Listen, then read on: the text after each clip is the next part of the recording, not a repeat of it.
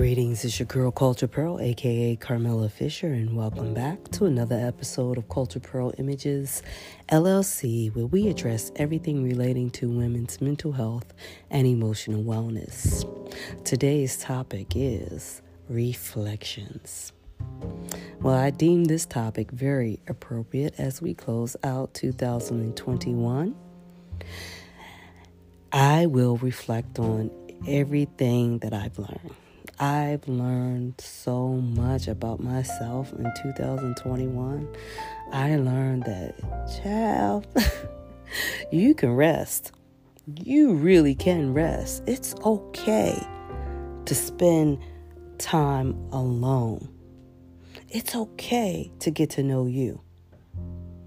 For so many years, I poured into so many my veterans, my family, my children, mates, everything.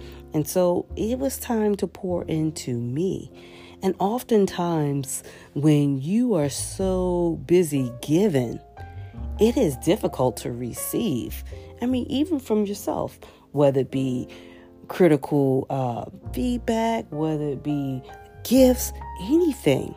And this time, it really, it felt really good. In the beginning, it was hard. It was very uncomfortable. I was being stretched. You know, I was being stretched, pulled in a different direction, if that makes sense. But it was a blessing. And I learned about my boundaries. I learned about uh, establishing, well, actually creating and uh, maintaining those boundaries. I learned about um, my blind spots, things that I didn't even know about myself. I mean, case in point, even things that I enjoy eating, uh, the music, the quality time, so many things that I had been um, neglecting. It was really, truly a blessing.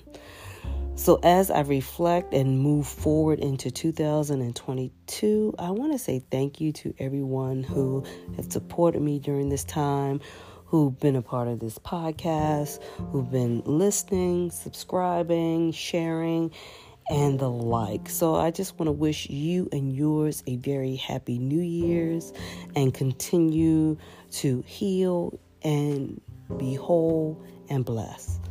With that, I want to say God bless you, and I'm looking forward to some newness.